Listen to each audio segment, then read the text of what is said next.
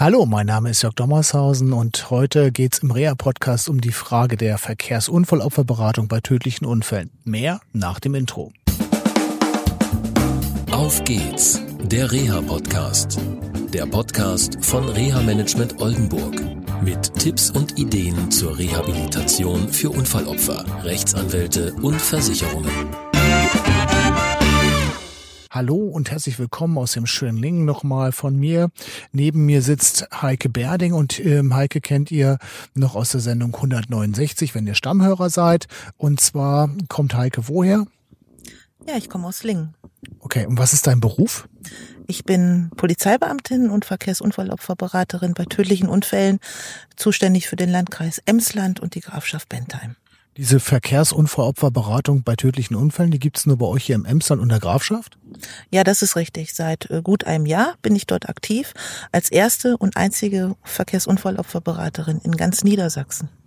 Okay, ganz Niedersachsen. Ähm, wir sind damals, da war es noch relativ frisch gewesen, so kurz drauf eingegangen, worum es bei deiner Beratung geht. Vielleicht kannst du da noch ein bisschen was zu erzählen.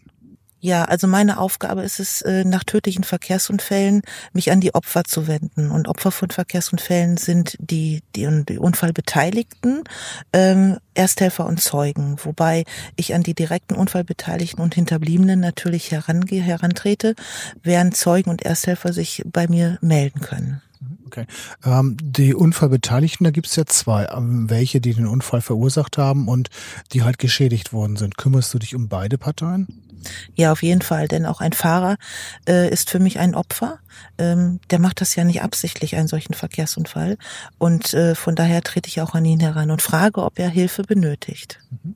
Äh, zu welchem Zeitpunkt gehst du auf diese Beteiligten denn zu? Wann, wann ist ein optimaler Zeitpunkt für dich aus deiner Erfahrung, die du jetzt sammeln konntest? Also aus meiner Erfahrung ähm, kann ich sagen, dass äh, zeitnah nach dem Verkehrsunfall eine Kontaktaufnahme erforderlich ist.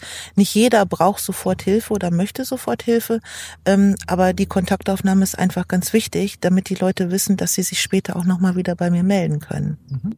Äh, und wie ist das? Lädst du dann ähm, ja die Beteiligten oder die Unfallopfer dann alle zu dir in die Polizeiinspektion an oder wie machst du das?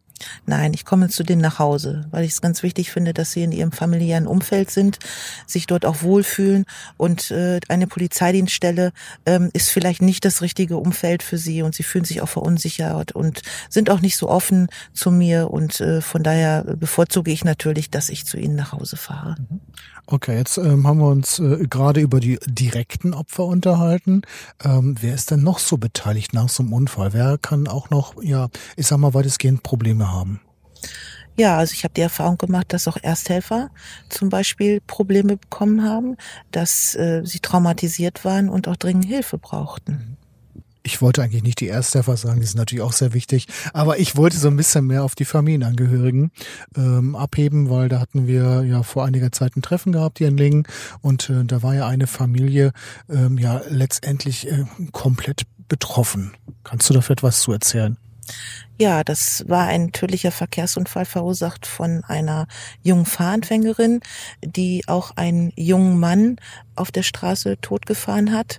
Ähm, und ich bin auch gleich am nächsten Tag in die Familie und habe also gemerkt, dass die Eltern ganz voll waren von diesem Unfall.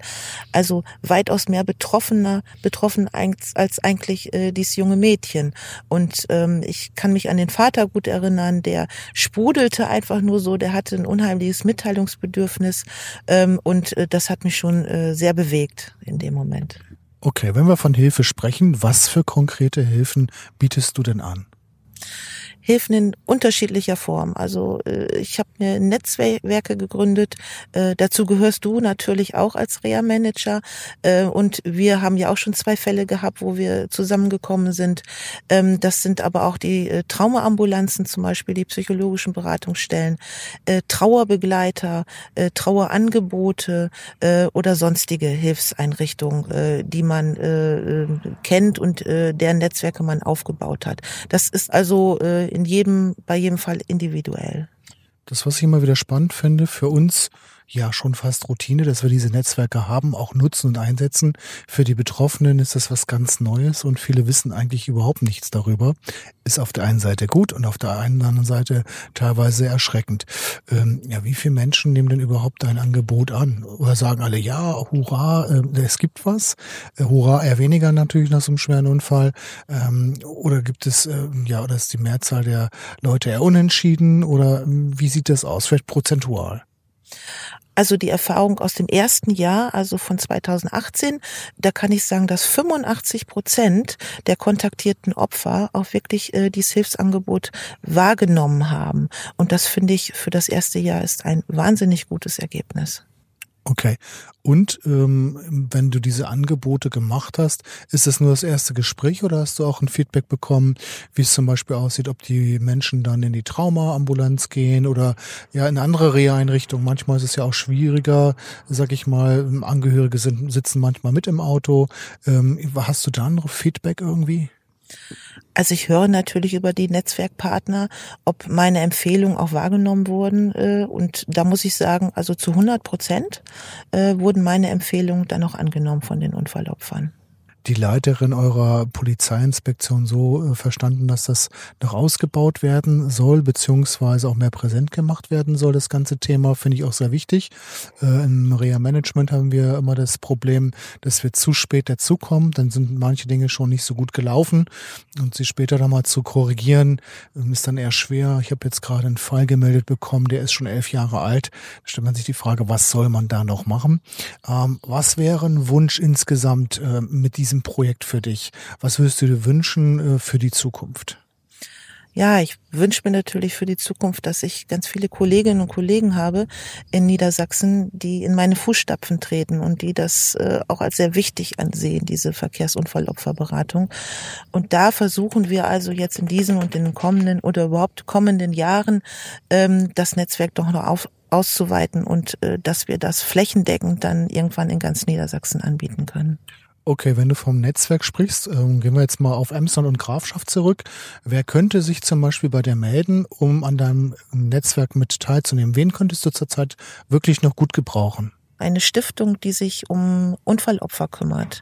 Manchmal sind es nur Kleinigkeiten, die man mal braucht. Ich ähm, brauche vielleicht mal eine Mediatorin, die zwischen den Unfallbeteiligten vermittelt, also so ein Täter-Opfer-Ausgleich macht. Äh, das kostet manchmal ein bisschen Geld und das ist leider nicht da. Also von daher, das könnte ich mir wünschen, dass äh, ich da also noch ähm, einen Netzwerkpartner dazu bekomme. Ähm, ja, vielleicht hört der ein oder andere ja zu und äh, hat eine Idee, wie man Heike Berding mit so einer Stiftung ja unterstützen kann und ähm, Jetzt kommt mir noch eine Frage zum Schluss, bevor wir Tschüss sagen. Als wir diesen Termin hatten, hat auch eine Ersthelferin davon berichtet, übrigens ganz, ganz furchtbar. Also wir unterhalten uns über Rettungsgassen etc. Und die sagte, da ist äh, jemand schwer verunfallt, auch, glaube ich, am Unfallort dann verstorben. Und da fahren dann Leute mit ihren Autos einfach vorbei und nehmen gar keine Rücksicht. Also fahren auch durch die Ersthelfer durch. Das fand ich makaber. Ähm, aber da kommen ja unheimlich viele Leute in diese Unfallsituation rein.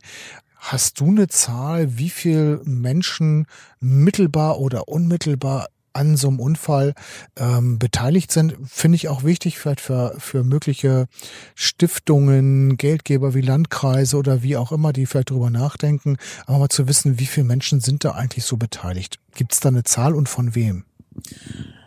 Mm, also mir ist eine Studie bekannt des Deutschen Verkehrssicherheitsrates, ähm, die aussagt, dass bei tödlichen Verkehrsunfällen oder bei einem tödlichen Verkehrsunfall äh, im Durchschnitt 113 Personen unmittelbar betroffen sind. 113 Personen, das ist doch ein Unfall, da kommen ein paar Feuerwehrleute.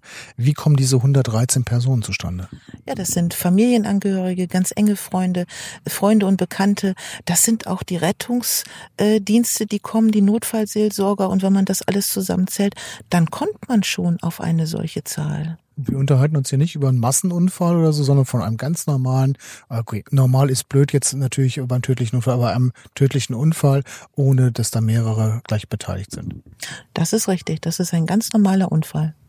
Okay, das äh, riecht, glaube ich, zum Nachdenken an. Also, jetzt, wir haben lustig angefangen, jetzt hören wir nachdenklich auf. Vielen Dank für dieses Interview, liebe Heike, und dann sagen wir mal Tschüss. Tschüss. Tschüss.